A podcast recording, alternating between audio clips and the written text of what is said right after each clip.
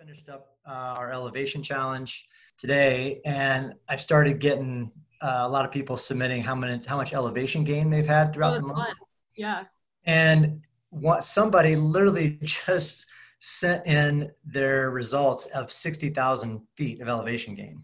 Wow. Oh my God, he lives here in California in San Diego, so it's not like he was going up and doing 14ers all the time, but it was so it's kind of amazing to see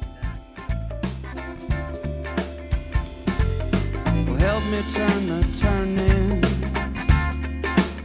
Will help me get it right. I don't wanna hurt nobody. Well, I don't wanna fight.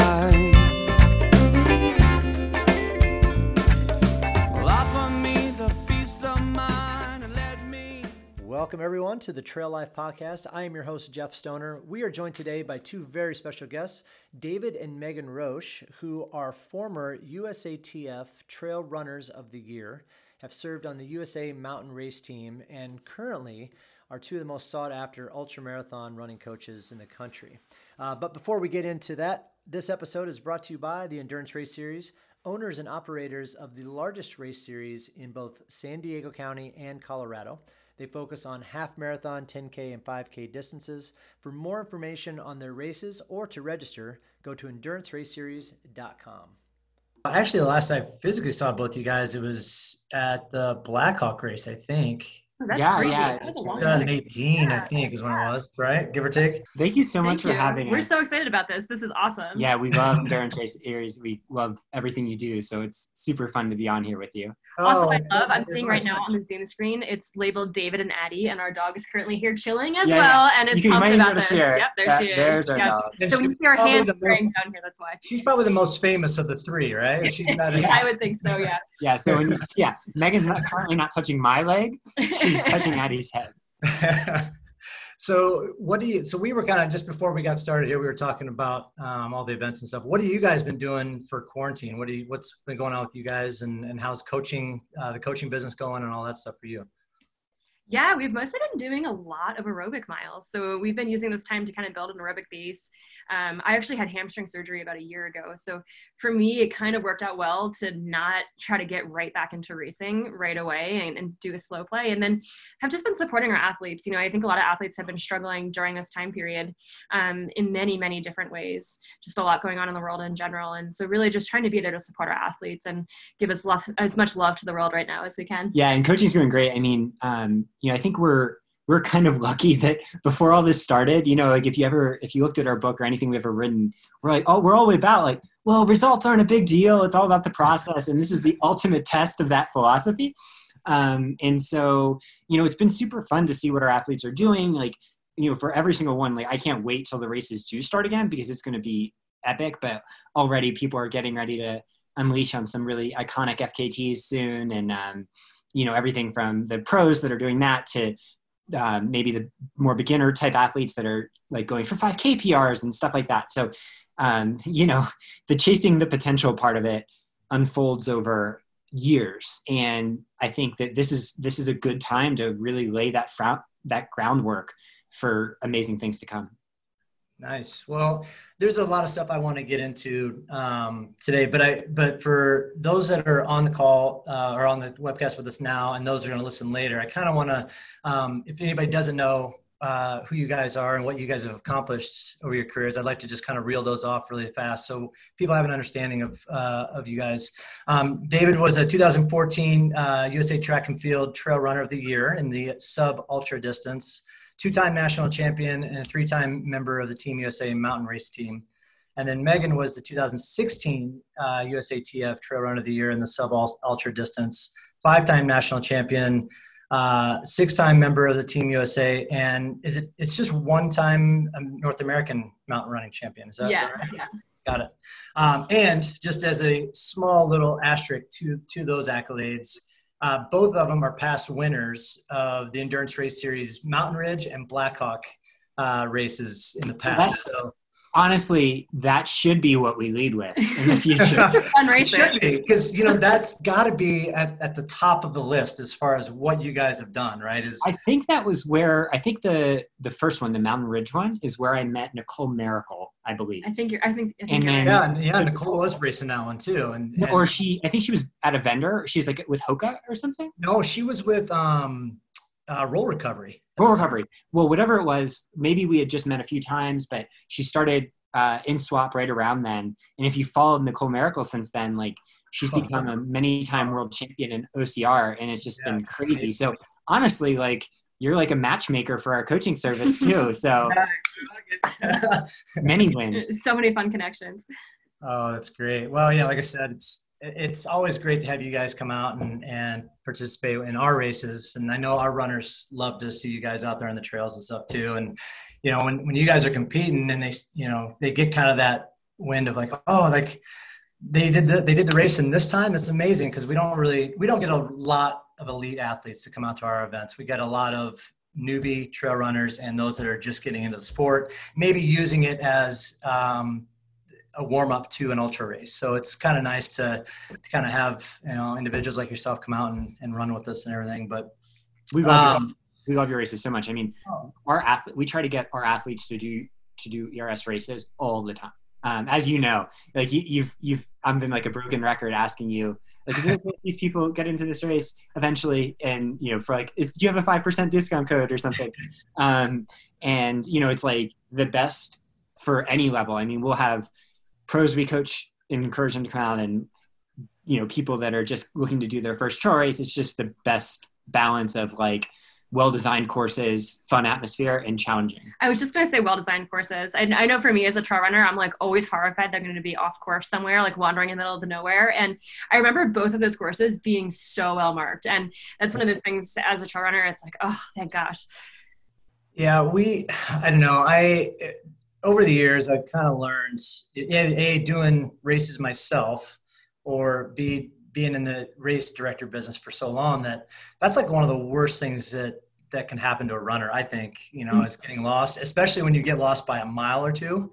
Um, you know and the thing that you can't control is if somebody pulls a sign you know that that individual that pulls a sign and all of a sudden somebody's you know gone you know mile off course and you, you kind of hear it at the end but i always try to look at it as if i was uh, from a runner perspective you know if i'm running down the course can I see the flower mark or can I see the sign coming in front of me by, you know, you know, 30 or 40 feet, right? Because I want to make sure that the turns are always um, visible and everything else. So I, I, that's one of the biggest things that I tell my staff um, when we're all out marking the course is listen, mark the mark the, that intersection, take a step back, and look at it as if you're a runner coming down the trail. Can you see that that marking? And if you if, if, if you can, great. Then we've done the right thing. If not, then we need to reposition it and go from there. So um, it's really nice for you guys to say that because that's one of the things that we and I take big pride in when I'm you know marking the course and setting up the courses out there and stuff. So I mean, they're just cool courses too. Like the Mhm. the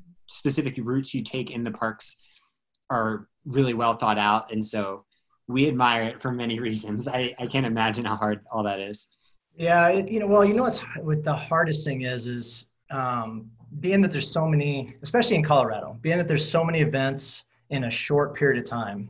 Right, the summertime is like just flooded with events. So you get to that point where if you got two or three, maybe three or four events all happening in the same location, is trying to find a unique uh, way to create that course without duplicating everybody else's courses. Right, that's it's a challenge, but I, I, I love taking that on and kind of making it our own in some degree, you know, so it's, so that's, that's always one of the funnest things about doing. And I think that's what kind of brings up some, some of the way those courses are made is, you know, can we, you know, can we add in the technical stuff here midway through? Can we, you know, if it's been flat for the next, you know, first six miles, let's, how can we add in a, you know, some elevation gain right in the middle, right at the end or something, you know? So it's always kind of fun and challenging to figure that, that route out. So, but, uh, well, hey, I, I want to, there's, I want to get into some background with you guys. Cause I, I think some of your background is really cool. And, and David, I, I was actually listening to a podcast the other day that you were on, uh, and I cannot remember the podcast, but it was back in October, and we were talking. You guys were talking about kind of the background, and I know you went to Duke to get your law degree. Yes. But what I what I found out from that conversation is you actually went to school to play football. Is that right? yeah. So um, I was I used to be a big strong guy. At least like His in high neck was like three times the size. of. Yeah. yeah, it was pretty impressive. so um, when so I after I graduated high school went to college to play football and in the first year there realized I wasn't cut out for football at that level um, and so after after stopping that um, had a long road to go to become to get into endurance sports um, you know because at the time I was like a sprinter and like 60 or 70 pounds heavier than I am now. And, you know, running was, I, I distinctly remember how hard it was every step for a bit. And I always try to remember that because, I mean, I'll still have those experiences now. They're just fewer and farther in between.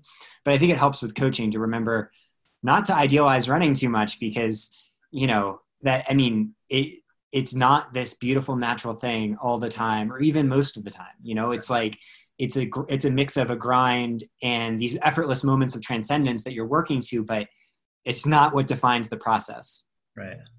What? So what made from football to endurance? Like, what Yeah. was the what was the mental transition for you going into that? Like, did you know, like, when you were playing football, that that that was something that you kind of had a passion for? Is looking into the endurance thing, or is it just kind of Yeah. something you fell into? so my dad was a biker when i was growing up and you know i i so i started back, in high school in between protein shakes and bench presses i would watch like the tour de france highlights and things. So i always thought that when when football was over i wanted to be an athlete for life because i love i mean i just love the life the process of it you know the day to day and um, i was like oh well, i'll be a cyclist. And so that was my first foray after after football is like i was biking a lot. And like I don't I don't know if you can see it here, but my my collarbone on this side sticks out like 18 inches and my wrists. And so in other words I was I wasn't the best bike handler got a lot of crashes in races. And so um, and also got good enough at that sport to realize what it took to actually reach the top level. And I wasn't cut out for that um, either. So then running became like the next step. And um, you know I, I think for me it was just this idea of I want to be an athlete hopefully when I'm if I'm lucky enough when I'm 60 you know or 70 or 80 90 my dad is now almost 70 and is still running you know? And um, like that wasn't going to ever happen in football. So you know I, I had no dreams that i would ever play after college. I wasn't delusional. Um, and like i thought well endurance sports are the place to go. And so i, I, never, I didn't know where it would lead i mean i had i had big dreams but i was still you know it took a long time. I mean it wasn't until i met megan at duke um, four and a half years later that like I started to see well running might end up being something that isn't just like a very like fun side thing. It might end up being something that really structures every day, hopefully forever. Wow. And, and now you said Megan, you went to Duke as well, and and you played field hockey for most of for most of your time there. But I understand that you went into got into cross country. yeah. Well, Yes, how, we how did that happen? Oh, go ahead. Yeah. Oh, yeah, the transition. So we actually met at Duke, which was crazy. So David was a law student and I was an undergrad. So I said he was like picking on the undergrad students. Um, I think I was like 20 when I met and I went to a law school formal, not able to drink. I That was, 22. I was don't think kidding. But I feel like there's a big difference between being in law school and being an undergrad. So Fair fine. point. Yeah, yeah. fair point. Yeah, I still I still make fun of him for that. um, but yeah, I played field hockey um, all all growing up. I played soccer as well. Um, went to Duke to play field hockey, and honestly loved the sport, loved the team element of it. But always knew, kind of like David, that I had that endurance bug. Um, you know, like for for field hockey practices, when we got on the line to do wind sprints, I got that like nervous excitement that just reminded me of a race that I have like come to love. And so after field hockey finished up my senior year, I took a fifth year to run cross country and it was it was so much fun i learned a lot and i also learned that i don't love being on the track and running in circles and that my real passion is in the mountains Wow. So so neither of you really had any kind of track background, so to speak. You just kind of yeah. yeah So I think like we both had a similar realization that took time. And again, it was really helpful, I think, in the future for coaching because we didn't really have preconceived notions of what running was, right? Like, you know, I think sometimes it's easy to be like, well, this is tra- training is self evident, you know, what running means. But for Megan, she was a field hockey sprinter, and I was a football sprinter and lifter. So we learned all this stuff and anew. And I remember for me, and, and I mean, we had a joke that we there were a thing called Megan runs, which was you go out the door, you kind of go hard until you can't do anymore. Um, That's how I trained every day. So I actually remember walking onto the track team and the, the track coach asking me like, "So what type of workouts do you do?" And I was like, "You know, really what I do is I just go out the door and I run really hard. And then eventually I decided to, to, to turn around and I run back harder. And I was like, I do that most days of the week. And Yeah. he just looked at me like, "What in the world is going on?" and obviously that's like terrible That's idea. horrible training. Yeah. yeah, and- but like we both learned that in our own journeys um to where like that stopped working pretty quickly. And you know when we when we wanted to see like well how can we keep getting better? You know we had to we learned about i mean megan's a doctor and she was brilliant.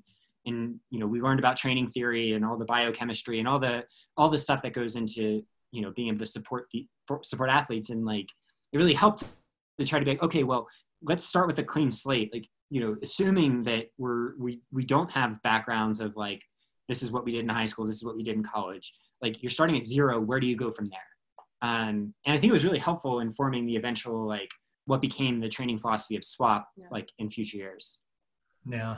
Now, how do you guys? Was there something that you knew? Because when people think of running, they don't automatically think of trail running, right? So that's, you know, unfortunately, that's kind of that thing you kind of learn about after you start running a little bit. Did, was there something that? Did you guys? Did either of you or both of you get into like road running first and and then transition into trail running, or you just knew right away that trail running was a little bit more of your your speed and your direction? Yeah. So like for me, um, the, I mean, so I always knew I always loved Colorado. Like the 14, I had done 14ers when I was a kid, and you know when I we didn't grow up here, but we would come out, we'd drive out here occasionally, and um, so I always knew about it. But it wasn't until actually I did a trail race, a 10k trail race called the Wissahickon Trail Classic, right near where Megan grew up Yeah. by coincidence. Um, before I met her, and I was running the race, and I remember in the old days being like every race kind of sucked, right? Like every road race I ever did was it's a yeah, I mean it's a certain nature of what it feels like. And I wasn't at the point of my athletic career where I was fit enough to really like enjoy those experiences. But then I did this 10K and I remember just being like, wow, this is fun. Like I'm actively having fun during an event. And um, you know, after that I was like, why would I ever race on roads if thi- if an event can be this fun? And Yeah. so um, yeah, I mean, you know, even now, like we'll train a lot like road runners, you know, and how we train day to day and how our athletes train for the most part. But when it comes to racing and it comes to like big adventures and things like that, like there's nothing that beats it. Yeah, and I just I saw David doing it, and I was like, wow, that looks like a lot of fun. We actually my senior year, so um, like some of my last days as a field hockey player, I wasn't allowed to run or race just because I was playing field hockey, and, and, you know my coach was like, you play field hockey only, you don't run. Um, so we actually did a trail race together, and I registered as Megan Butthead so that no one would find me in the results. And so there's like a few Megan Butthead results in North Carolina on these trail races. Megan Butthead is fast as hell.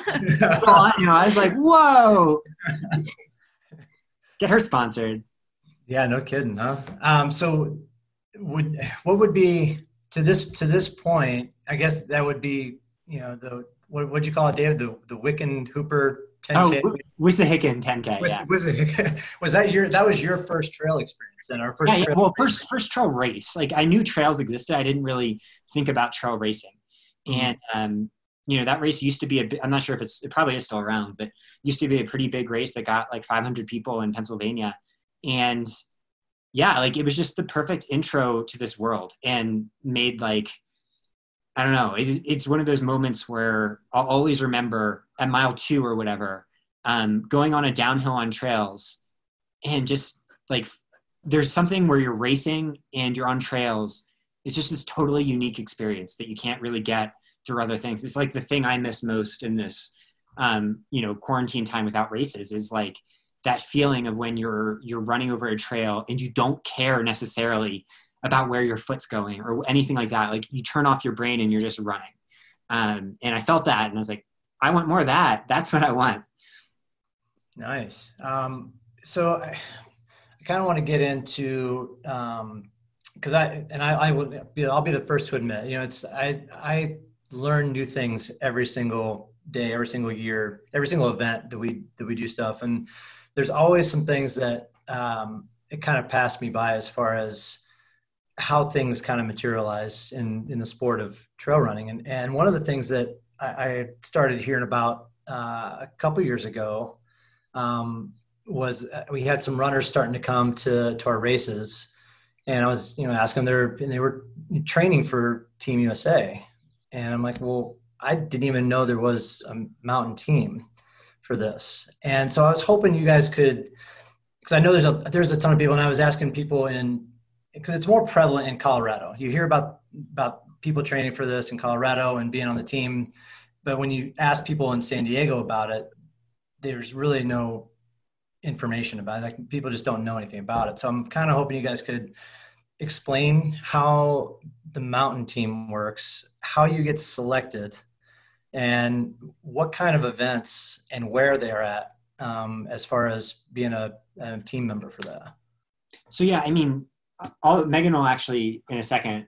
She has the story of how we got introduced, but to to start, just like with the overarching U.S. mountain running team structure and the USATF. So it all is under the USATF, USA Track and Field, like the governing body, Mountain right. Ultra Trail Council, um, of which like Nancy Hobbs is is the person that really spearheaded it from the beginning, and Richard Bolt. Um, and essentially, this this framework is really what let trail running grow in the US. Like this before ultras became the biggest thing, this like nurtured its growth from the ground up. Um, and I'm learning, I, you know, I learned all this later, but um, you know, they've held national championships at, at most distances um, every year. Um, they are the ones that do drug controls and do, do, do drug testing. And um, every year they have these really prestigious teams where they do a select one selection race to get on the world mountain running team.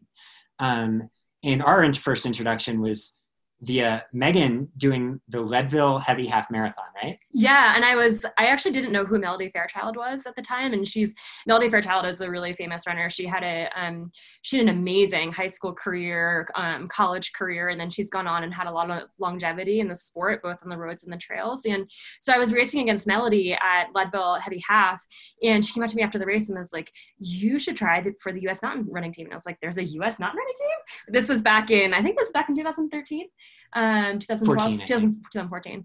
Um, and so that's when we headed to Loon Mountain, which was the site of the um, U.S. mountain running um, team trials, essentially. But um, really grateful for Melody for that introduction. I think a lot of runners, like you know, we've we've seen a lot of talented track and road runners come over and try their hand at the mountain running team, and it's fun to have that mix of runners into the group as well. Yeah, and it's just such a great place of like but when I said nurturing, what I, I mean, like, it's not just the elite athletes. It's like it, people of all levels, you know, the first choice to do is not a 50K or a 100 miler. The first choice to do is the 10K I did or whatever.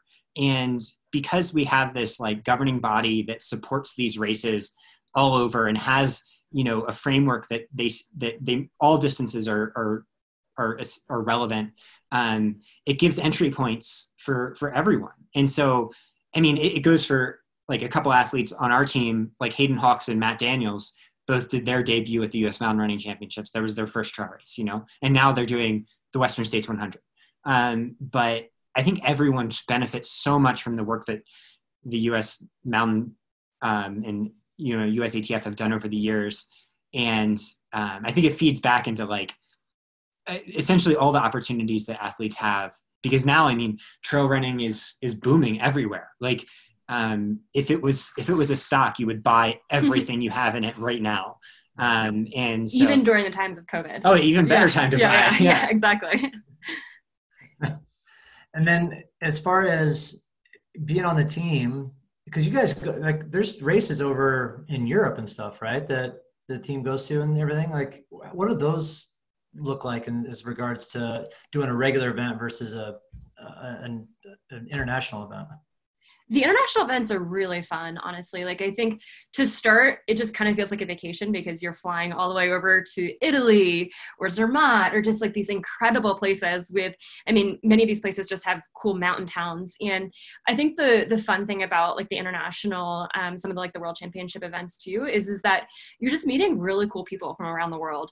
Um, you know these are people from you know diverse backgrounds whether they're racing from canada or italy or just like all the different countries. And so it's fun to have that experience both with the other competitors, but then also with the Team USA competitors too, because you're essentially on vacation doing like, you know, running in an amazing place with these great people on Team USA. And so I think it's just like, it's, it's a really fun experience. So I think the only problem is that Megan has a little bit of a sleep issue when it comes to international yeah, travel.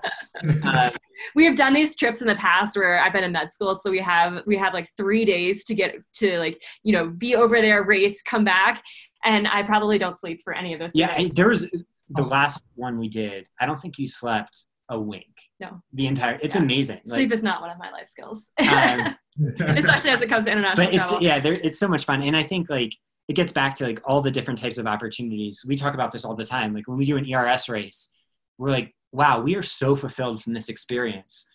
In the same, it's like the same amount of fulfillment we get from doing a national championship race yeah. or whatever um, like we we're driving home like high on um, you know we'll have like a coke that you have at the finish line or something and just like buzzing. Just like that was so fun. Let's do that again. Well i think it's also i think that gets to the point that it's so much more than just the race and that's why i love your events too. It's like you know you show up and the community is amazing. You run the race and people are cheering you on or you finish and there's great food. And it's like it's like that is just as important as the race itself and it really adds to the whole experience of the day yeah, I, I agree. I, I, think that's one thing that I've learned over the years that that that trail running has versus and road races don't um, is the community, right? Not to say that road racing doesn't have the community because they do, but I feel like trail running is is such it's a it's smaller, so it's a lot more tight knit.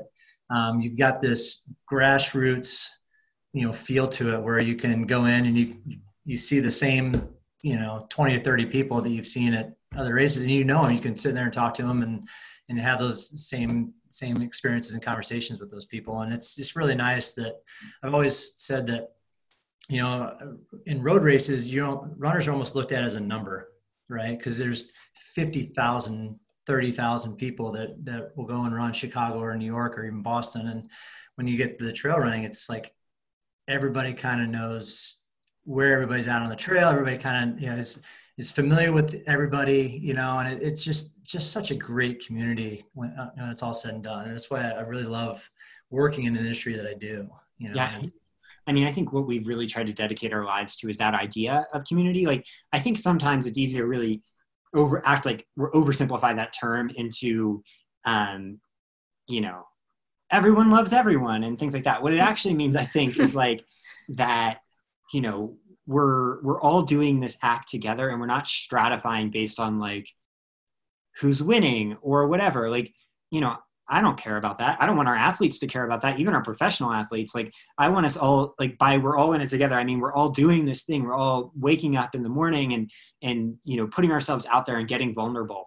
And um you know for whatever reason I think that that's really embraced in the trail world. Um, like, yeah. not saying like every, yeah, not saying like everyone's like kissing and hugging and stuff, but more like you're seen, you know, like you see someone and it's like, yeah, like we're in, like, um, rather than like, uh, maybe like, I, I don't know if the stereotype's true, but some of the stereotype of like, you know, you're competing.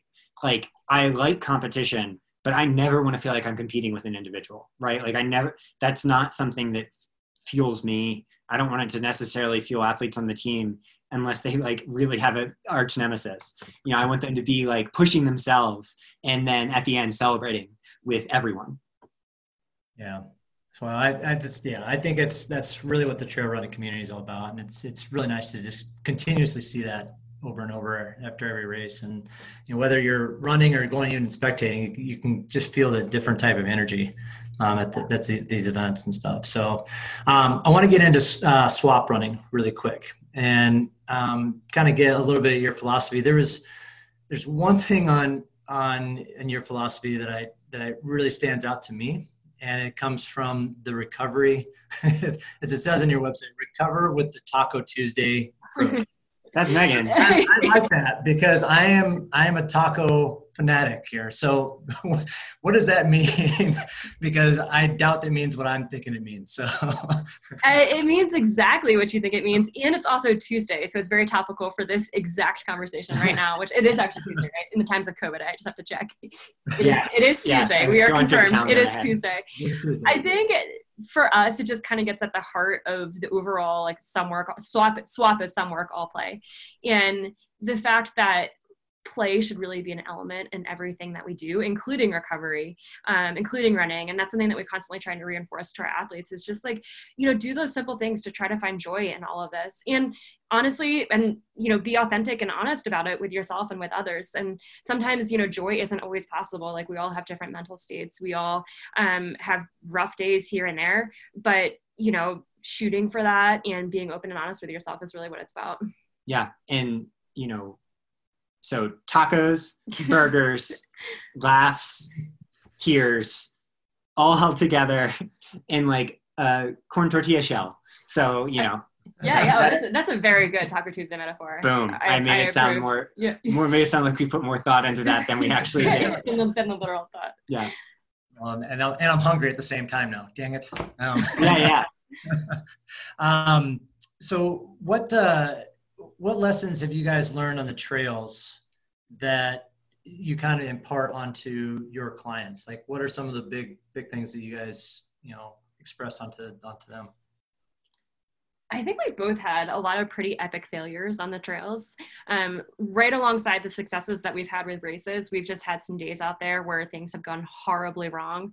Whether that's because we're like lost and wandering in the middle of the woods where we should be on course in a race, or you know, stomach trouble or calf trouble. It's I think you know mm-hmm. we've really tried to embrace those failures and own them and then eventually with the tincture of time laugh about them and I think we've tried to just emphasize with athletes that it's really just about shooting your shot and going for it and taking those risks and setting yourself up for failure because you learn about yourself, you laugh about yourself, and then you realize there's just, you know, another starting line to get back out to. yeah.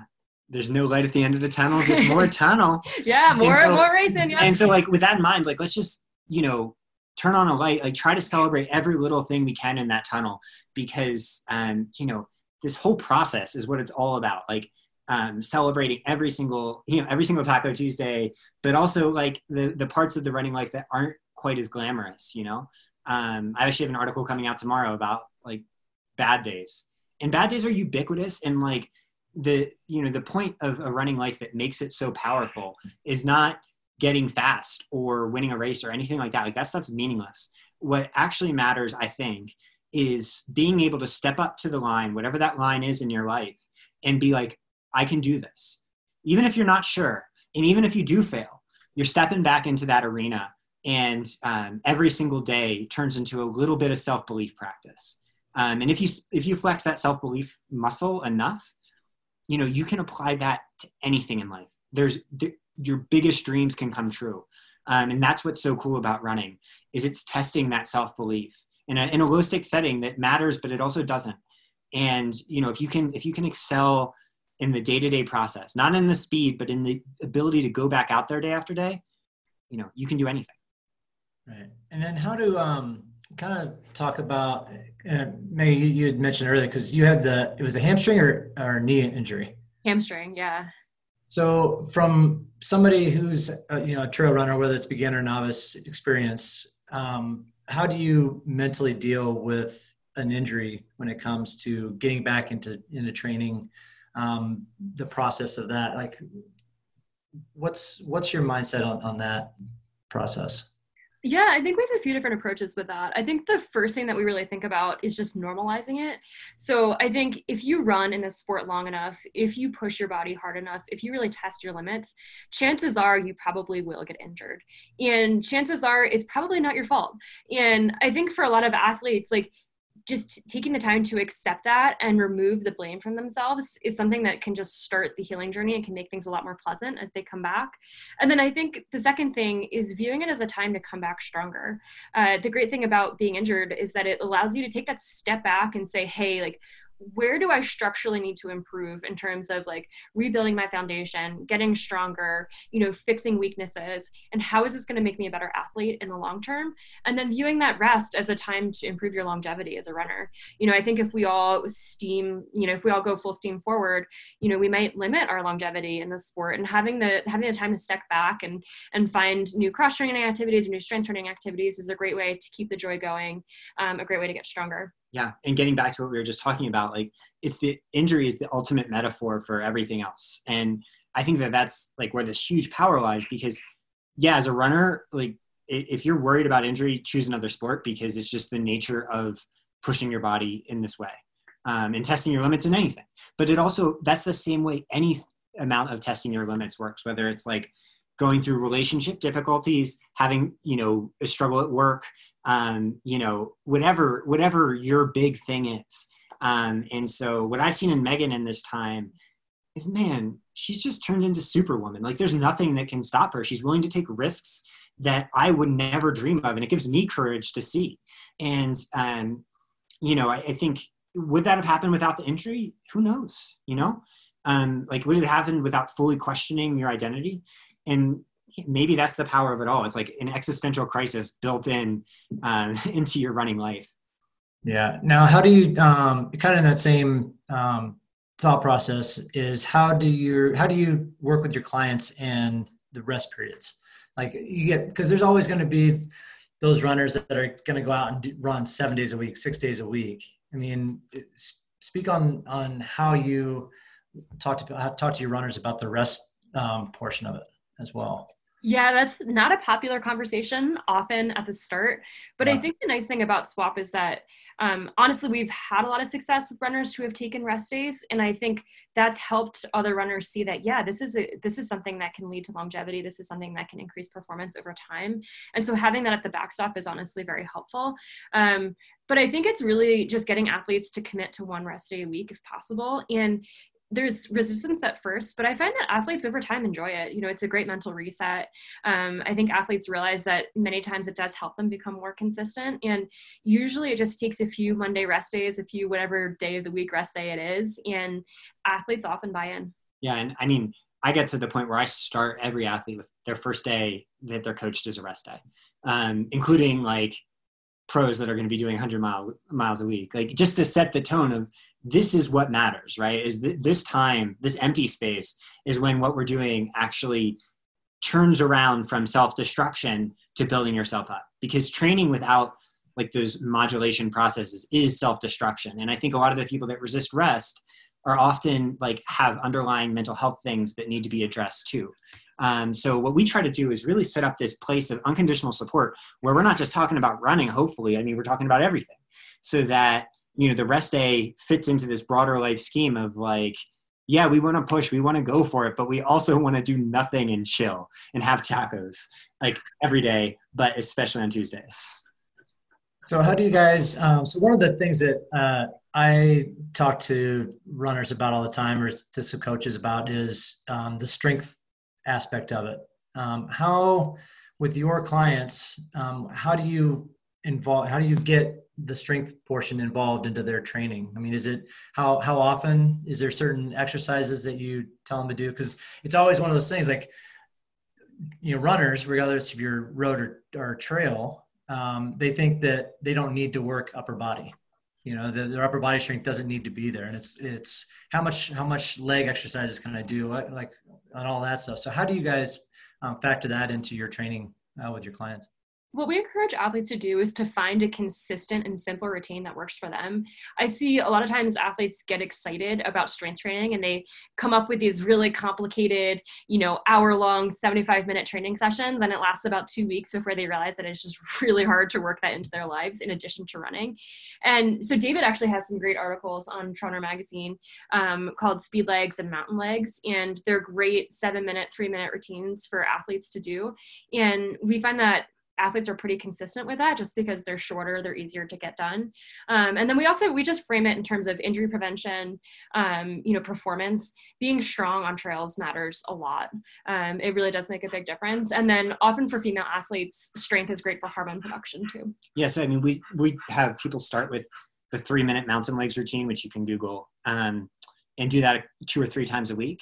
And then for upper body, I mean, I just like people to keep in core, just keep it super simple and do essentially like the goal isn't to get great at that stuff. It's just to not like not it's to be your strongest, be a strong version of yourself, but not worry about it too much. So I'm a big fan of push ups and chin ups. Like if you can do chin ups, they're a great option to, to strengthen both your core and you know get some full body upper body like hormone stimulus push-ups are also great for the same reasons um, you know you can combine push-ups with like a plank or two um, so in other words keeping it super simple because like i want athletes to be consistent with this their entire running lives um, and i think like what megan said you know you give me an hour long routine and I'm not even doing that once. I'm doing that a half of one time, and then I'm done. And I'm a, I, I mean, it's what I do. So I can't imagine what someone's doing that like works, you know, or and has kids and, and does all that too. Yeah. Um, so I got. Uh, is it harder? Do you feel it's harder to run uphill or downhill? Oh, uphill. Well, yeah, for sure. I think it sometimes in longer ultras when your quads and your body are shot, the downhill isn't always pleasant just because you're hitting this eccentric muscle contractions. But uphill. Man. I like uphill. Oh my god, I I think I mean I think one thing important thing I try to talk about to especially is that uphills don't like they kind of they, they don't get easy. You know, you have to recon, reconceive what it means to to do this stuff. Um, it's not like uphills are are bad or terrible. It just means that like they're always going to be kind of difficult in their own way. Um, and if you can make that difficulty into something that is like a part of the process you embrace, like Megan has clearly done, um, based on what she's saying, like that's that's where you gain superpowers. Um, so, but yeah, I also try to not idealize it because even like you know we've made the U.S. mountain team in an uphill year, and I to this day, like if I see an uphill on a run like today where I'm just running easy, I'm like, oh my god it's an uphill.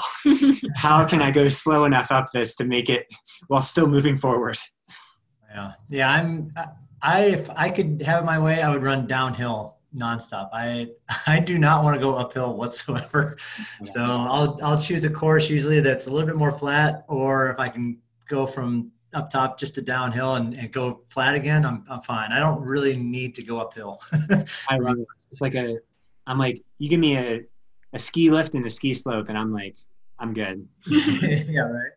Um, the last question I got for you guys, and I, um, we have a lot of, as I said before, we get a lot of beginner trail runners and a lot of those runners that are into it to to with the goal of maybe doing longer distances, whether that's a full marathon or even an ultra, um, going into trail running. What is one like quick piece of advice that you would give any new trail runner that jumps in either either a to their first trail race or is going out for their very first trail run yeah so i think for us, we've seen a lot of athletes who get into trail running are, and are immediately caught by ultras. Um, you know, like I want to do a 50k, I want to do 100k, and I would just say that there's a lot. David mentioned this earlier, but there's a lot of fun to be had in the shorter races. Like you know, sign up for a trail 5k, sign up for a trail 10k, and you can learn a lot about trails in the process. But it's also really fun, and it's a great way to build up to those longer ultras, um, and kind of a nice introduction to the trails. Yeah, I love that, and then it's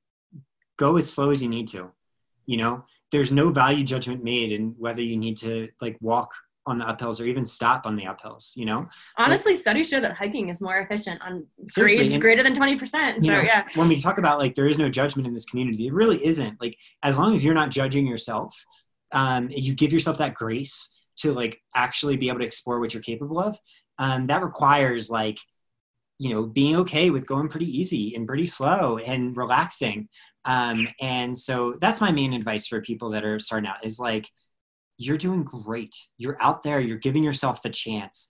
Don't worry if you need to hike every uphill or even hike some of the flats and downhills. Like trail running involves walking. Walking is trail running. Like that, even though it's called trail running, walking is within that route. Like it's the same thing. And so, you know, if you're not running, you're still freaking awesome. Even if you don't run one step in the entire race. My mom will do trail races sometimes where she doesn't run at all. And she's a freaking trail runner. And, you know, I think once people embrace that part of their athletic selves, it just, it makes everything else so much easier. Nice. Well, I want to thank you guys again for joining our Trail Tribe today, and and hopefully we can have you guys back, you know, later on. We can talk a little bit more as far as the training stuff goes. But is there anything uh, you guys want to say before before we we kick off and then get out of here? Yeah, just have a lot of fun with it. I mean, I think races are a great opportunity, as we said earlier, to take risks, to get out there and to find a lot of joy in the process. But, you know, find fun in the simple things like showing up to an aid station and giving everyone a high, well, maybe not right now. I was going to say giving everyone a high five. Let's not do that right yeah. now. But, you know, showing up to an aid station and being like a ball of joy or like, you know, really embracing like having a treat or something delicious after, after the race. So just like enjoy the entire day, enjoy the entire process of being a trail runner. She's a doctor and a Stanford epidemiologist. So, um, yeah, listen to her when she gives COVID advice. Um, but yeah, like I would just say if you're if you're listening to this, like if you haven't, buy a um, like a pack of races for from ERS or or whatever whatever options there are to support ERS right now because you know this is a really hard time on people and you know races will happen again and getting into that uh, you know putting that on your own plate is one good to support ERS, which does amazing work, but two, it's just freaking awesome for yourself to have these things in the future that you're gonna do. Um, you know, you can't predict what's gonna happen between now and then, but um, given how much we've loved our, those races, our athletes have loved those races. Like um, that's why we we're on here today. Like we mainly just want to say um, thank you to you know, to you, Jeff, and, and to ERS, and to anyone that listens. All right. Well, thanks a lot, guys. I, I really appreciate the support and, and everything you guys have done to you know, get athletes to come to our events and supporting you know trail running and endurance race series all together. So thank you again for joining uh, today, and I look forward to having more conversations with you guys down the road. Thank you. Thank you. you. This amazing. was so fun. Thank all you. Right. Thanks a lot, guys. I appreciate it. All right, that'll do it for this episode of the Trail Life Podcast. I am your host, Jeff Stoner. And again, I'd like to give a special thanks out to David and Megan Roche for joining us today. Uh, and our episode is once again sponsored by the Endurance Race Series. For more information on any of their events or to register, go to enduranceraceseries.com. Music was provided by the Poor Dirty Astronauts with lyrics written by Matt Meyer.